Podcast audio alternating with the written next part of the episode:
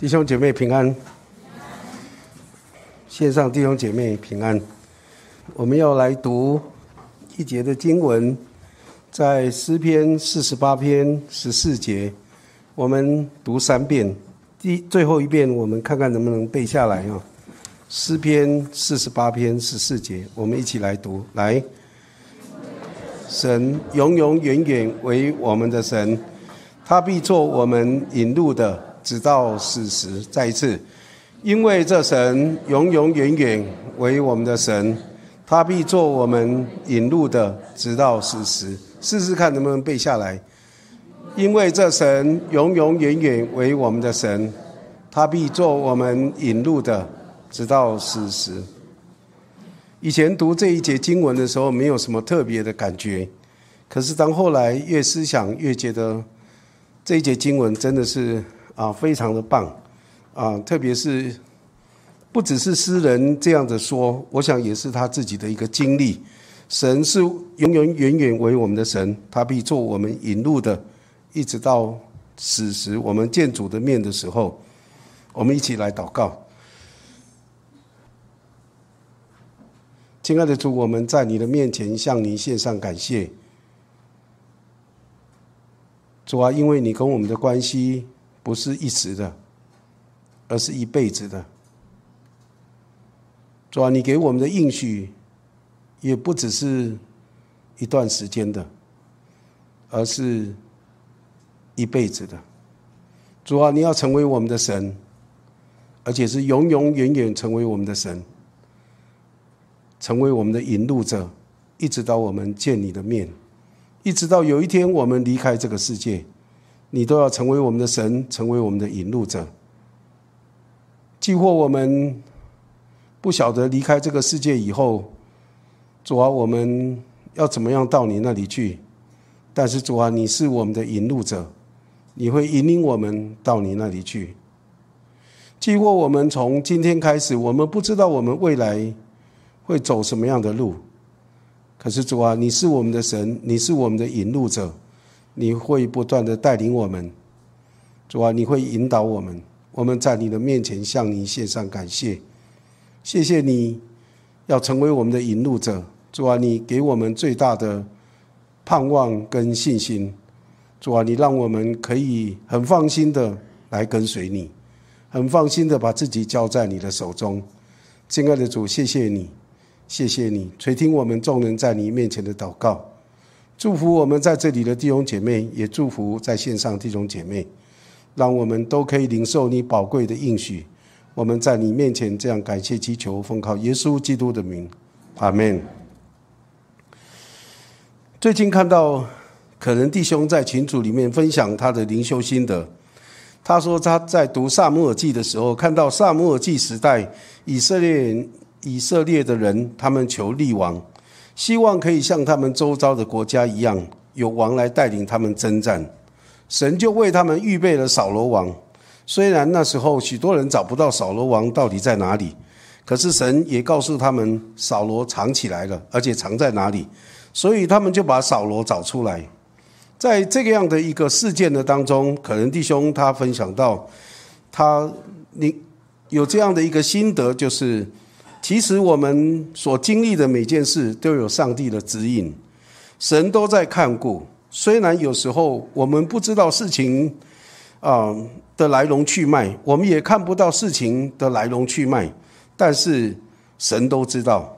虽然我们常常听说到底是明天先到还是意外先到，但是不管明天或者意外，这些神都知道。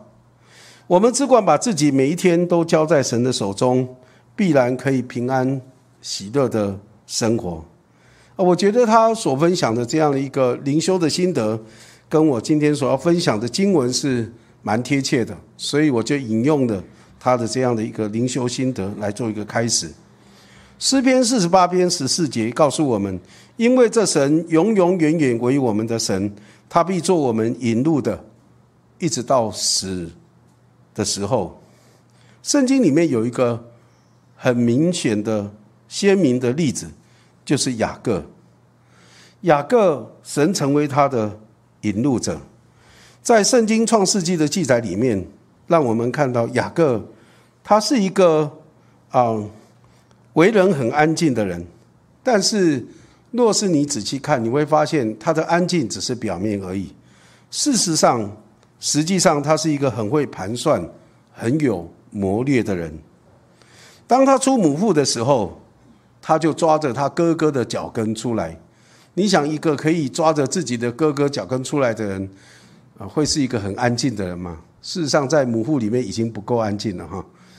那他后来不只是抓住哥哥的脚跟出来，他又抓住妈妈利百家的欢心，因为圣经的记载里面，以撒比较喜欢以扫，因为常常吃他的野味。然后呢，利百家很喜欢这个，呃，一天到晚都待在家里面的儿子哈，所以很喜欢这个啊雅各。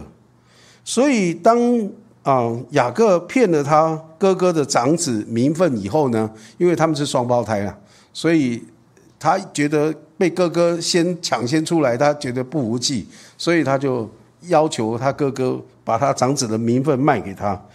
啊，所以呢，他不但是骗了。哥哥长子的名分，他后来又得到他妈妈的帮助，从爸爸那里就骗了这个长子的祝福，啊，也是抓了，不管是骗或者是抓，都是他都是用这样的方式。后来哥哥看到他长子的祝福不见了以后，被弟弟给抢走以后，他就很生气，他就放话要把哥等他爸爸百年以后要把这个弟弟给杀了哈。所以呢，雅各为了逃避哥哥愤怒的追杀，他就逃到他的母舅拉班那里。在半路上的时候，他要睡觉，所以就拿了一块石头当做枕头就睡觉。在睡觉当中，他就梦见做了这样的一个异梦，梦见了神，而且。看见有一个天梯从地上到天上，上帝的使者上去下来，上去下来，所以他看见做了这样一个异异梦以后，神就对他说：“神对他说什么呢？”我们一起来读这一段的经文，二十创世纪二十八章十三到十五节，一起来。我是耶和华，你主亚伯拉罕的神，也是以撒的神。我要将你现在所躺卧之地赐给你和你的后裔。你的后裔必像地上的尘沙那样多，必向东西南北开展。地上万族必因你和你的后裔得福。我也与你同在。你无论往哪里去，我必保佑你，领你归回这地，总不离弃你，直到我成全了向你所应许的。神给雅各的应许，其实也是神给亚伯拉罕的应许。这样的应许是亚伯拉罕、以撒，然后雅各这样一代一代传承下来的。这里讲到神要保护他，而且要领他归回这地，所以他上帝跟他说：“你放心，你还会回来的。而且我要我要把这块地给你，就像给你的啊祖父一样。所以上帝有这样的应许，要来成为他的引导者。无论他到母舅拉班那里，或者是回来，神会成为他的引路者。当雅各听到神。向他显现，然后也应许他的时候，他也这样的回应神。他怎么回应呢？我们也继续来读这一段的回应。来，神若与我同在，在我所行的路上保佑我，又给我食物吃、衣服穿，使我平平安安的回到我父亲的家，我就必以耶和华为我的神。我所立为柱子的石头，也必做神的殿。凡你所赐给我的，我必将十分之一献给你。雅各在这里也答应神说，他要以神成为他的神，而且他愿意啊把他所得的十分之一献给上帝。这是在圣经里面第一次出现十分之一的奉献给神的这个第一次的一个经文哈。在这个地方，我们也看见雅各跟神这样说：“你若是嗯给我食物吃，而且你也啊。”保守我，在我路上行，又保佑我，给我食物吃，衣服穿，使我平平安安回到我父亲的家，我就必以耶和华我的神。其实，说实话，对我们每一个今天的人来说，你每一天能够有食物吃，有衣服穿，能够平平安安，这就是最大的福分，对不对？你即使有再多再多的物质的丰富，都没有什么用。假如你没有平安，其实一切都是归零，啊，一切都是归零。所以，这里面我们看见啊，雅各他对神的回应就是：“你若给我食物吃，衣服穿，让我平平安安的回到我父亲的家，我就愿意以你为我的神。我所得的，你所赐给我的，我必将十分之一献给你。”雅各就这样子在神面前跟神有这样的应许。然后呢，雅各就啊遇见神以后，他就到母舅拉班那里，而且在那里一待二十年。在这二十年的当中，上帝有没有引导雅各呢？事实上，神的引导是一直很明显的。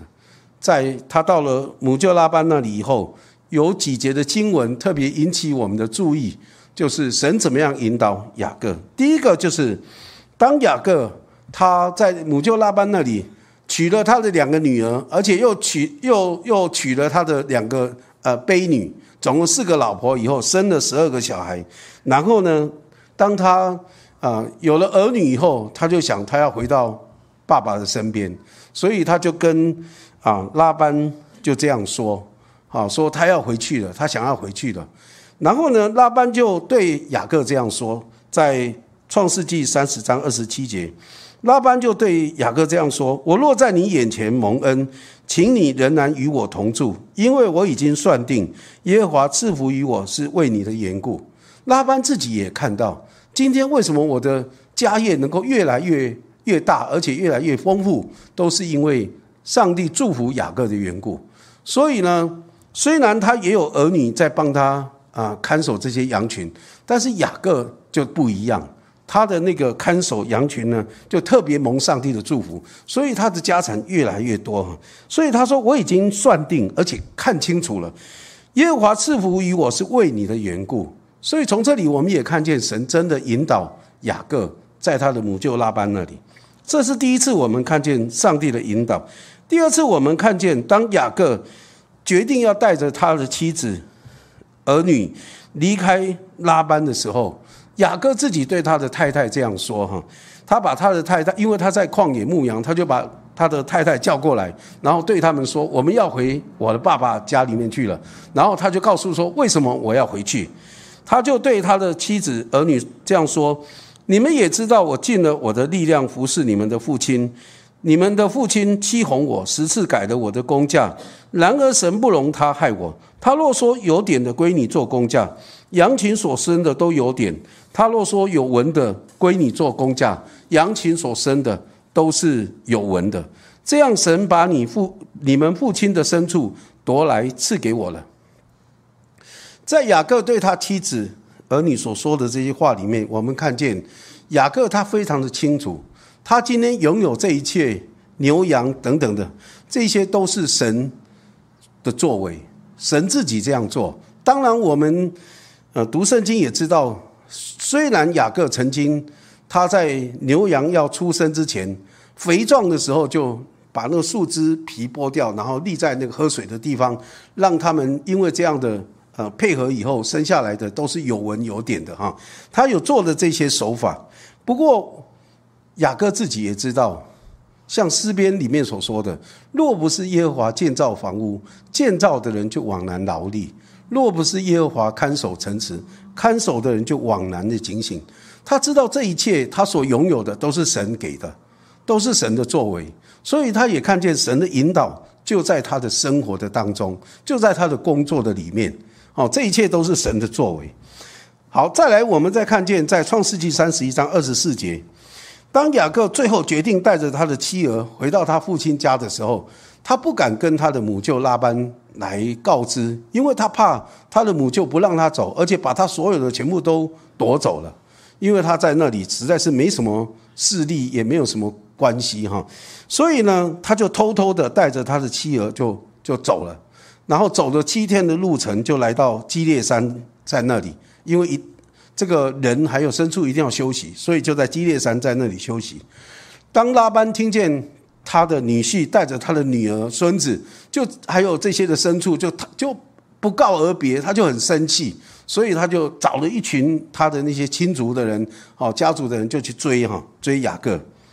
他其实有那样的意思，想把雅各所有的一切都夺回来。可是呢，当他到了基列山的时候，那一天晚上，在梦中，神就对拉班这样说：“神对他说，你要小心，不可跟雅各说好说歹。神自己出面警告拉班，你不可以对雅各有任何的什么样的心里头的打算或者作为，都不可以，不可以说好说歹。上帝自己成为他的保护者，哈。然后呢，当雅各他带着妻儿在回家的路上。”他听到他的哥哥知道他要回来了，就带着四百个人来迎向他。他就想到当初哥哥放话说，等到爸爸百年以后要把他给杀了，所以呢，他就非常的害怕，不知道这个时候应该怎么办。后来在那个过程当中，上帝的使者就来跟他摔跤。当上帝的使者在亚伯渡口跟他摔跤的时候，他紧紧的抓住神说：“你不给我祝福，我就不让你走。”哦，就不让你去。神就在那个时候给他改名叫以色列，因为他与神与人摔跤较力都得胜哈。其实我常常在想，这一段的摔跤是不是真的有神的使者来跟他摔跤？我想，其实那个人要跟神的使者摔跤，一定是胜不过的啊。即使天使不是大力士，我想他一定有更比人更有办法。啊，所以应该这样的摔跤，嗯，可以说是跟神的使者。但是其实我有时候在想，当有一些人他面对一些很难做抉择的一些事情的时候，或者是很痛苦，或者是很很悲伤的一些事情的时候，就在心里面在那里翻腾哈，那个心在里面在翻腾，在思想，在做很多的一些啊思考的时候，我觉得这个过程其实就是在那里摔跤。虽然可能是跟自己跟自己摔跤，可是这里讲到他跟神摔跤。其实神的使者摔跤，应该是讲说他把这些的事情，好，他为难的，他觉得害怕的，他觉得怎么样的事情，都带到神的面前。他问神说：“神应该怎么办？我现在碰到这样的一个情况，我应该怎么去面对？我应该怎么解决这些的难处？”好，当他在那里摔跤的时候，他只有只有做一件事情，他抓住神，神，那你不给我祝福，我就不让你走。就是紧紧的抓住神，一直到神为他改名字叫以色列以后，其实我觉得在这个摔跤的过程中，我们看到的是，从这个时候开始，雅各不再成为一个不断的会抓的人。过去他抓了很多长子的名分，抓着长子的祝福，抓了母舅拉班的这些产业，抓了很多很多这些物质的东西。可是他发现，当他面对生死的关头，面对。母那个哥哥带着四百人，可能把他杀了，可能把他所有的一切都抢走了。就在这个时候，他发现他过去的努力所抓的这一切都算不了什么。这个时候，他深深的才体会，他需要神，只有神能够成为他的保护，只有神可以成为他的帮助，只有神才可以成为他最好的保证。所以，他就不再抓世上的这一切东西，神就成为他所有的。他的所有也成为他的满足。他知道，他这一生当中最宝贵的就是神自己。你抓住了神，你就拥有一切；你没有抓住神，即使你拥有这一切，有一天都会不见了。所以，圣经里面在新约里头，耶稣也说：“人若赚得全世界，有什么益处呢？你可以拿什么来换你的灵魂呢？”所以今天，只有当我们紧紧的抓住神，然后神才可以成为我们的所有跟满足。不管你的所有是一点点，在人来看，或者是没有什么很平常的，可是那就是你最大的满足跟喜乐。所以呢，我我想雅各在这个时候，对他来讲，一生中最宝贵的就是抓到神自己。那才是宝贵的。世上这些东西，你抓了老半天，有一天都会放手。那个皇帝要走的时候，这要求下面的人在在那个棺木的两旁帮他挖两个洞，然后让他的手可以伸出来，告诉世界上的人说：其实我成为皇帝这么伟大的人哈，我所有的一切，当我躺在这里的时候都是空的，都是空的。唯有抓住神，你才拥有神所给你的。这样的一个丰盛跟祝福，所以我们可以从哪里看到雅各他认为神就是他最大的满足跟他所有呢？第一个，我们看到过去他是不断的抓，从一出生就开始抓，啊，一直抓到他到母舅那里成为他的女婿，他还不断的抓。可是呢，当他面对这个生死关头的时候，他改变了，他现在甘心情愿的分享，因为他在啊即将要面对他哥哥的时候，他想到一个办法。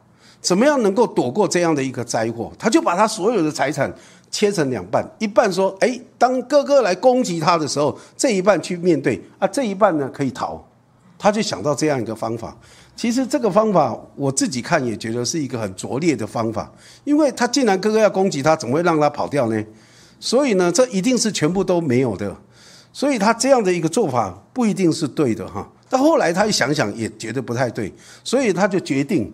把他所有的，应该不晓得是一半还是一半多了哈，他就把他的产业分成骆驼一对，那牛一对，羊一对，就分了很多对，好，然后呢有多有少就这样分，然后呢就把这些，然后叫一个一个每一队都有一个仆人管你，然后告诉他们说你去往前走，当你碰到我哥哥的时候，那我哥哥问你说这是谁的，你就说雅各要送给我姨嫂的。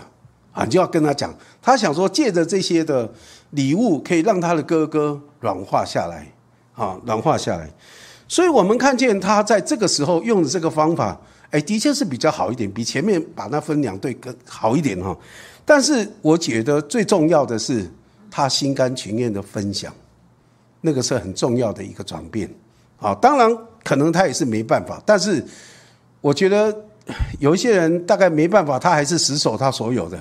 即使都没有了也没关系，好，但是雅各就开始会他会分享，不再抓了。第二个，当他面对哥哥的时候，我们看到他的生命是柔和谦卑的。过去是很在暗地里想办法要东抓西抓的啊，现在不再抓了，他生生命就显出来的是柔和的谦卑。为什么说他柔和谦卑呢？因为当他把这些家产、这些礼物都分好以后呢？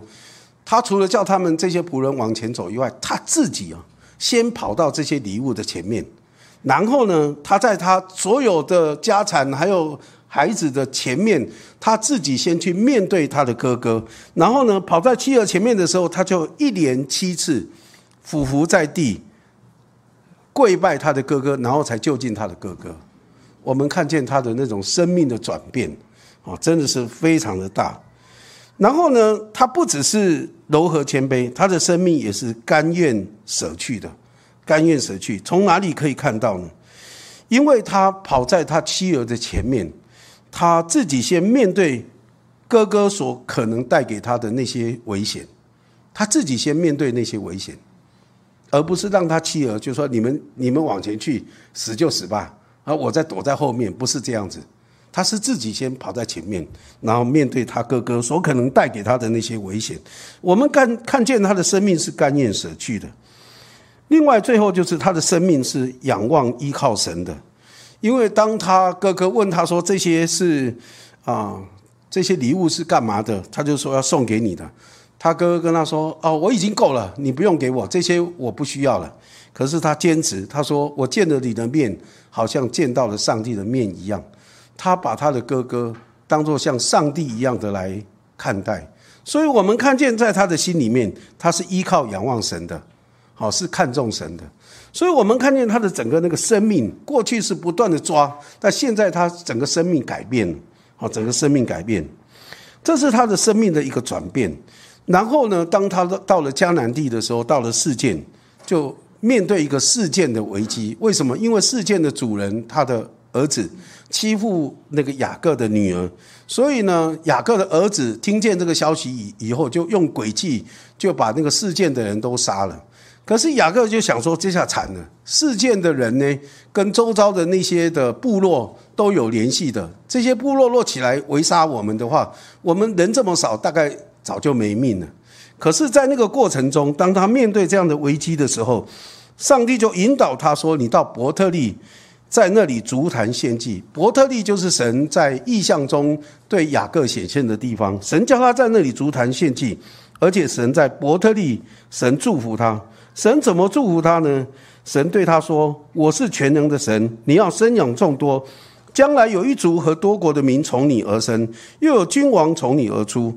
我所赐给亚伯拉罕和以撒的地，我要赐给你和你的后裔。”神再一次重申神给他的应许。当初他二十年前要去母教拉班那里的时候，神给他这样的应许。二十年后，当他面对事件的危机，他想应该没命的时候，神又再一次跟他说：“别担心，我答应你的事情一定会做到，所以你不用担心这个危机，我会解决的。”所以神给他这样的应许以后，神就让那个事件周遭的那些部落就不敢了，不知道为什么他们就害怕，就不敢来来追杀这个啊雅各。还有他的家族不敢，所以他就平安的度过这样的一个危机。最后，当雅各他来到埃及，跟他的儿子约瑟见面以后，他在集中即将离开这个世界之前，他为他的呃约瑟的两个孩子祝福。当他为约瑟祝福的时候，他这样说。愿我主亚伯拉罕和我父以撒所侍奉的神，就是一生牧养我直到今日的神，救赎我脱离一切患难的那使者，赐福给这两个童子。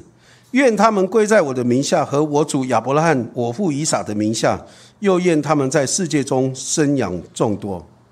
其实这一句话里面，我觉得最感动的，也是最深的感受的那句话，就是。一生牧养我直到今日的神，救赎我脱离一切患难的那使者。上帝是一生牧养他的神，也是救他脱离一切患难的的神。我觉得这句话是他这一生的一个经历，也是他这一生的一个深深的体会。神是他的神，神是引导他牧养他的神。他今天过了一辈子，他知道说，在神的里面，他没有任何的缺乏。因为神是牧养他的神，他知道他面对这一生的困难也不用担心，因为神是拯救他、救赎他脱离一切患难的那使者。我觉得这句话是非常让我觉得蛮感动的。我想我们每一个相信上帝的人，若是有一天当我们要离开这个世界的时候，我们可以在众人面前说：“我所信的神是一生牧养我的神，我在他的里面这一辈子从来没有任何缺乏过。”甚至说，不管我遇见什么样的难处，神都是那位救赎我的那一位使者，那位引路者。我想那是最宝贵的一个一句话，因为你确实在你的生命、你的生活、你这一生当中经历了这样的神，真的成为你的引路者，成为你的保护者，那是非常非常棒的一件事情。所以，我对这句话，在这整个创世纪里面，我觉得最有感觉的就是这一句话。好，这是雅各一生的经历。神是雅各一生的引路者。其实，我也一直盼望神也能够让我像雅各一样，来经历神是我一生的引路者。这是最宝贵、最美的一个应许哈，应许。所以，当我们分享的神是雅各。一生的引路者以外，也要分享你我。神是你我的引路者，神真的是你我的引路者啊！先从我啊经历的，还有我的一生来说起哈。先讲到建堂的引路者。三十多年前，我们在来到林口开拓。当我们来到林口开拓第一个月的主日奉献，我们的童工就决定。以后每个月的十分之一是我们的建堂基金，所以我们刚开始聚会头一个月，我们已经为了建堂在那里筹划，我们已经把收到的主日十分之一作为我们的建堂基金。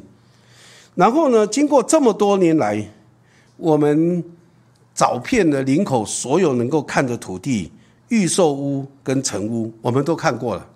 可是看过以后，只有一个心得，什么样的心得呢？我们努力储蓄的那个建堂基金呢，跟林口的房价差距越来越大，越来越大，怎么跑都跑不过的，都跑不赢的。我们永远没有办法储蓄够一笔钱，可以买一个我们觉得满意的一个糖，绝对找不到。所以在那个过程中，最早我是想说，我们依靠神干嘛还要去跟银行贷款的？不需要的，哦，神都会全部供应的。可是后来我改变了，我改变说还是要贷款，不贷款真的真的是追不上哈。那个那个真的是没办法能够买得到我们所要的糖。其实，在那段时间呢，我们很努力的、很节省的在过日子哈。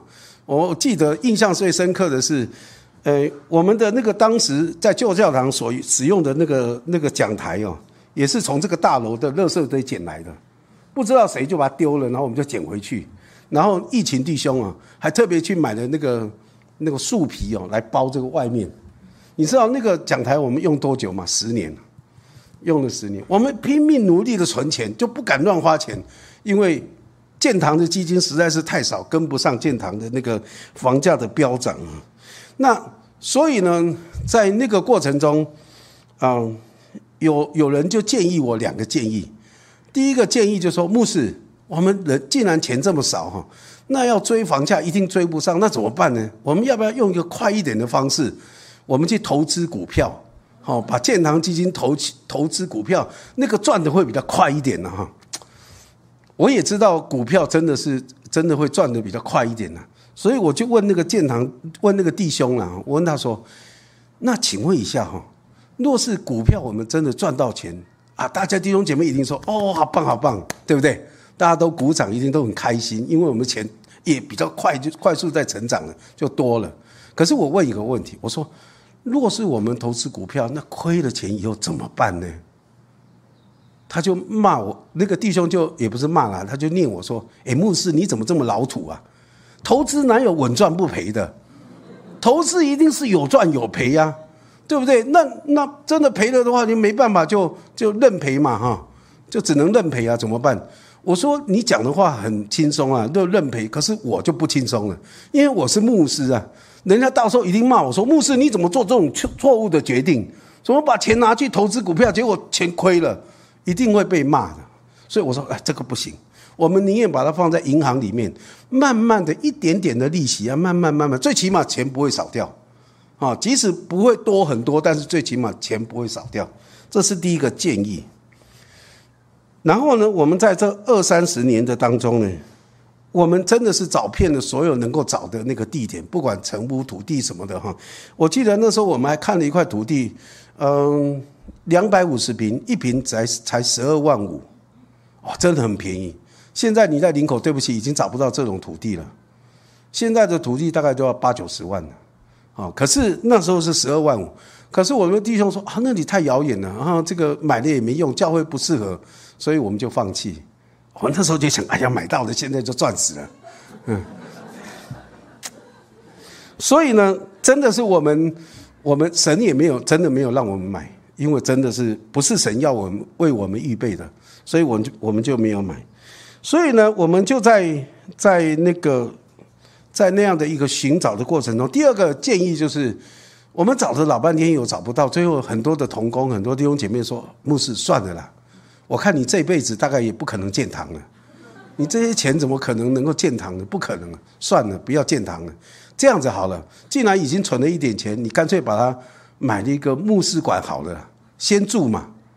我说拜托，你怎么你怎么害我呢？你陷我于不义呢？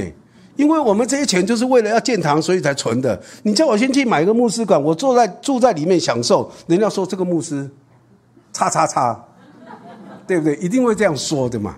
我说不行不行，宁愿把它摆在那个定存的里面，也也不能买牧师馆，这个不行的。所以呢，我们在呃民国八十三年的时候，我们我记得我就看那个教会的周报里面有这样记载：八十三年三月二十号，我们组织了一个啊建堂委办会。哦，建堂委办会里面有七位同工，包括我。那我们呢，就一起开会来讨论说，将来我们要建堂，要在什么地方？那要花多少钱？所以我们那时候呢，就请弟兄那个童工呢回去先祷告，啊，祷告完了以后呢，我们就开始做白日梦。为什么白日梦？因为那个是啊天方夜谭的一件事情，不太容易做得到的。所以我们就白日梦就讲好了，每一个人就开始讲，我们的建堂呢要在什么样的地点最好呢？那时候弟兄姐妹，哦，我们的同工就就呃决定了，将来我们的建堂一定要在文化一路啊，就这边的文化一路，文化二路，呃，忠孝路、仁爱路的中间。那时候这个大楼还没盖，可是呢，我们就已经想说，哦，就在这里。然后呢，我们的房价，我们大家讨论出意见，说到底要多少钱来建堂？呃，从一千五百万一直到六千万。你知道那一千五百万谁提出来的？我，我最没有信心的，啊，因为那个当时那个存钱存的还不到两三百万，我说到一千五百万要等到什么时候啊？可是呢，我就提一千五百万，啊，有提到六千万的，那怎么办呢？差距这么大，最后我们就呃折中了，我们就把这个加起来除以二，后来就决定用四千五百万来建堂，地点就在这个当中。所以我们找找找找到最后呢，我们找到现在这个地点。我们找到这个地点的时候，其实是所有人都放弃，放弃要建堂了。咦，真的是找不到了，大家已经很累了。那我们呢，在建堂之前十年，我们因为地方不够用，我们就接了这个大楼地下室的会议室，在那里聚会。聚会的时候呢，礼拜六我们就安排一些童工、一些家庭轮流的把会议室的椅子搬开、桌子搬开，然后把它弄成哦要聚会的崇拜的那个方式。然后崇拜完以后，我们大家一起收拾场地，再恢复那个会议室的样子。我们一共搬了十年，搬了十年，搬了十年。到了第十年的时候，很多的童工弟兄姐妹告诉我说：“牧师，我们决定了，我们不搬了。”我们太累了，不搬了。那我就说怎么办呢？弟弟兄姐妹不搬了，那怎么办？我说这样子好了，反正我身体还强壮的很。我说我来搬好了，我就一个人搬。礼拜六就我一个人来搬好了，你们都不用来，我就一个人搬。然后呢，搬了一段时间以后，我就跟神一边搬一边祷告。我说神啊，既然我是你的仆人啊，这又是教会要使用的场地，那没有人要搬，那当然就是我搬呐。那我就跟上帝说：“上帝，你让我搬死算了。”我说：“上帝，你若是不不答应我们建堂的话，我就决定把它搬到死。”我跟上帝耍赖，啊，我跟上帝耍赖。我说：“上帝啊，我就做吧，就就这样搬搬搬。你知道搬到什么时候呢？搬到那一年的五月二十号，那个马英九总统就任前一天。”我们买到这地方，买到这个地方，感谢神，还过不到半年呢，哈。那若是搬到十二月，就真的是呃，已经真的一年。我们还不到半，半年就正好就买到这里。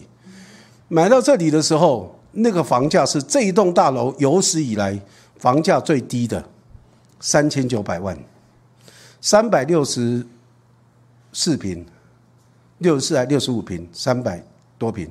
连公社，然后呢，三百九十万。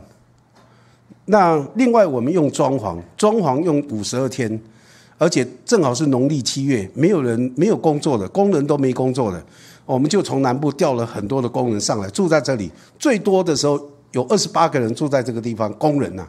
然后把材料从南部买，然后用五十二天把整个你看得到的都是那一段时间把它装潢好。所以，我们彩川弟兄是我们的总监监监工啊，他一个暑假就用在这里，啊，就就监工完成。我们总共用了四千五百万建堂，而这个地点正好是在文化一路、文化二路、忠孝路、仁爱路中间。感谢神，神在那个时候，民国八十三年，那时候我们都看不到任何影子，就已经感动我们有这样的一个白日梦，有这样的意向。所以我们就定在这里，而且在这里，不管是地点，不管是在呃价钱上面，神都让我们经历，它真的是非常的奇妙。所以当我每一次回想神让我们建堂的这个过程当中呢，我真的觉得我们的神是奇妙的神。他在最合适的时间，使我们找到合适的地点，用最合适的方法来帮助我们完成整个的建堂。这是神奇妙的作为。所以每一次当我回想这个整个建堂过程的时候，我不得不说，神真我们的神真的是奇妙的神，他做了奇妙的事，这个是没有人会想得到的。可是神就用这样的方式来成就他的一些作为。当然，我们也为建堂祷告了很久。但神若不开工，你怎么祷告都没用。可是当神开工的时候，很快就成就了。就在我们大家都想要放弃的时候，神说：“别急，别急，时候还没到，神的时候没到。神的时候一到，所有一切事情就就定位都已经成就了。这是神奇妙的作为。这是在建堂的里面，我经历到神真的是我们的引路者啊！神是我们的引路者。第二个，我就讲到我自己，神在我身上的带领。嗯，我这一辈子住的最久的地方就是林口，我在这里住了三十三年左右。嗯，我在台北出生，在建国中学附近，在那里出生。那林口却是我住最久的地方。我在台北将住了将近三十年，啊，就是住来来去去这样住了三十年。然后我当兵两年，离开台北。当然，有时候也会回到台北来，但是那个都短暂的。当兵两年在左营，因为我是海军。然后呢，我神训毕业以后，我就到绿岛有两年宣教，在那里绿岛的进行会。那当然，林口是我待的最久的，所以说我是林口人也不为过，因为我真的大半辈子的时间都在这里，嗯，用了哈。当我要退伍的时候，神就感动我，让我把我一生的主权呢都交给神。让神来带领我这一生的道路，所以当我祷告完以后呢，主就引导我半年在家帮忙做生意。退伍以后，然后呢三年就到中国信徒布道会在那里工作服侍，然后再来就是一年在校园团契服侍，加入校园团契的呃团契部。另外呢，一年以后我就进入神学院接受装备，啊。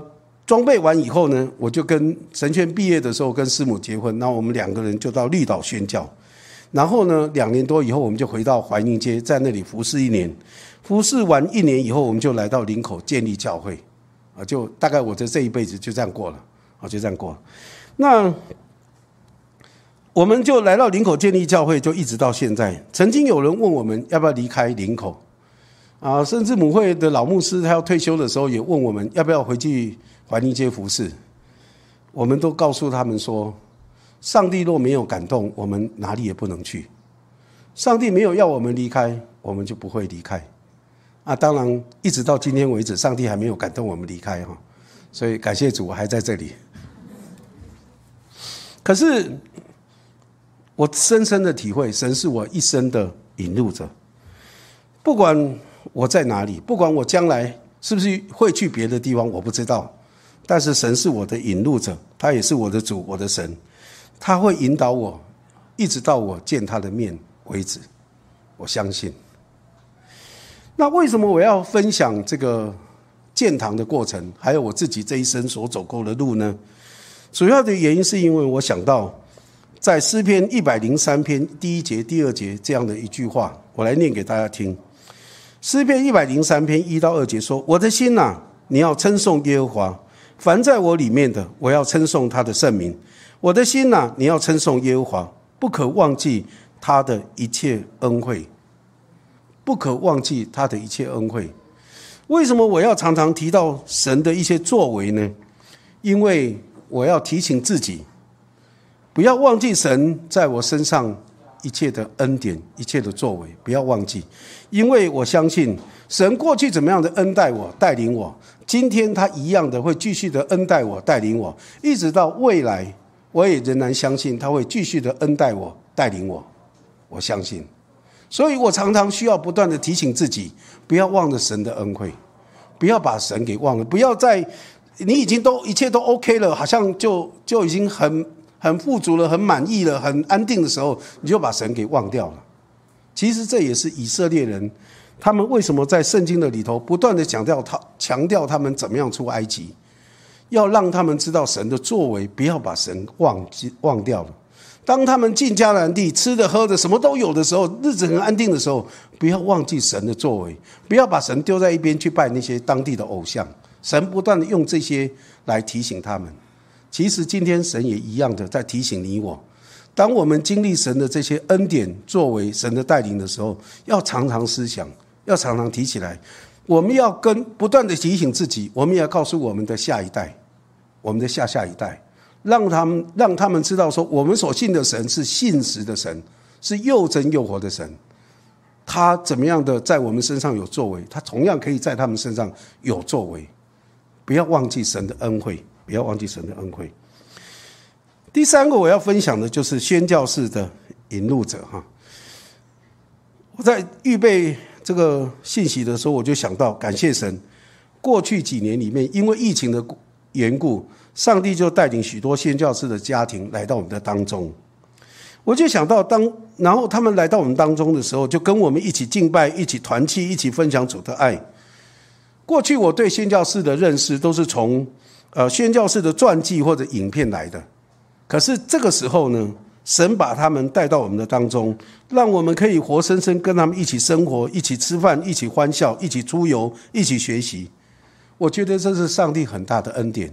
从他们的身上，我们看见神怎么样呼召使用他们，神在他们身上怎么样的引导。所以我们也邀请过宣教士在我们当中做过见证。虽然不一定每一个人都有有做过这样的见证，但是事实上这些的。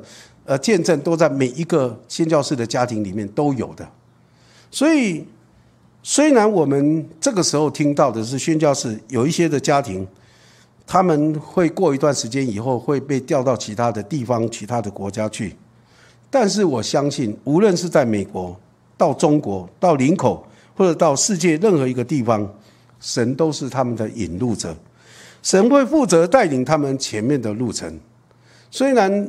跟宣教士们离开啊，已经相处几年的时间，有一点舍不得。事实上，他们也告诉我，他们很喜欢这个教会，他们也很舍不得。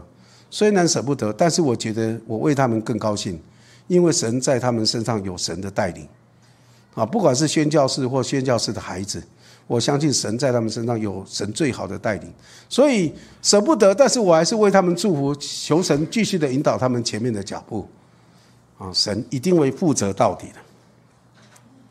最后我要说的是，神不只是我们宣教士或者我的引路者，神也是你的引路者，也是你的引路者。我不知道你现在在人生的哪一个阶段，你是小孩子呢，还是青年，还是壮年，还是老年？你是单身或者是结婚？你是有孩子或者是没有孩子？你是健康啊，很健康的，或者是有一点点小毛病，但还可以了哈。日子还是一样可以过，或者是你感觉自己其实年纪大了啊，持续在退化的当中。不管你在哪个阶段，或者有一些人可能长辈还在，或者是长辈不在，有一些人可能跟全家人是住在一起。像我家，我们一家八口是大户人家，吃饭都是要吃很多的，哦，是我们说是大户人家哈。那或者是你是跟孩子分开住的啊，不管你在人生的哪一个阶段。我相信神都是你的引路者，神是你的引路者。你愿意像雅各一样，当他遇见神以后，在伯特利的路上遇见神以后，他就把自己很放心的放在神的手中，让神来带领他走这一生的道路。你愿意像雅各一样，把你自己交在神的手里吗？让神来引导你这一生的脚步，无论你在台湾。在美国或在任何一个地方，你走到人生任何一个地步，你愿意神成为你的引路者吗？雅各遇见神的时候，神对他说：“他愿意成为他的神，引导他走这一生的道路。无论到母舅拉班那里，或者是回到父亲的家里，神都愿意引导带领他。从此，他就开始。”这一生跟随主的脚中来走，往前走，不管他遇见什么样的问题。今天，神也在这里呼唤我们每一个人，每一个相信他的人。你愿意让神来带领你走这一生的道路吗？无论你在任何人生的阶段，无论是老年或者是年轻，或者是健康或者疾病，你愿意让神来引导你、带领你吗？你愿意这一生让神来牧养你，无论你是在什么样的一个物质的条件底下，或者是当你遇见一些难处的时候，神要成为你的救赎者、引路者，你愿意吗？假如你愿意，你可以这个时候在神的面前来向神祷告，你跟神说：“神啊，我愿意你成为我的神，我愿意这一生来跟随你，我愿意把我这一生未来不管有几年的时间，我要走的路都交在你的手中。求你引导我，带领我，保护我，眷顾我。求你成为我的牧者，让我在你的里面没有缺乏。我们这时候就为自己来到神面前来祷告。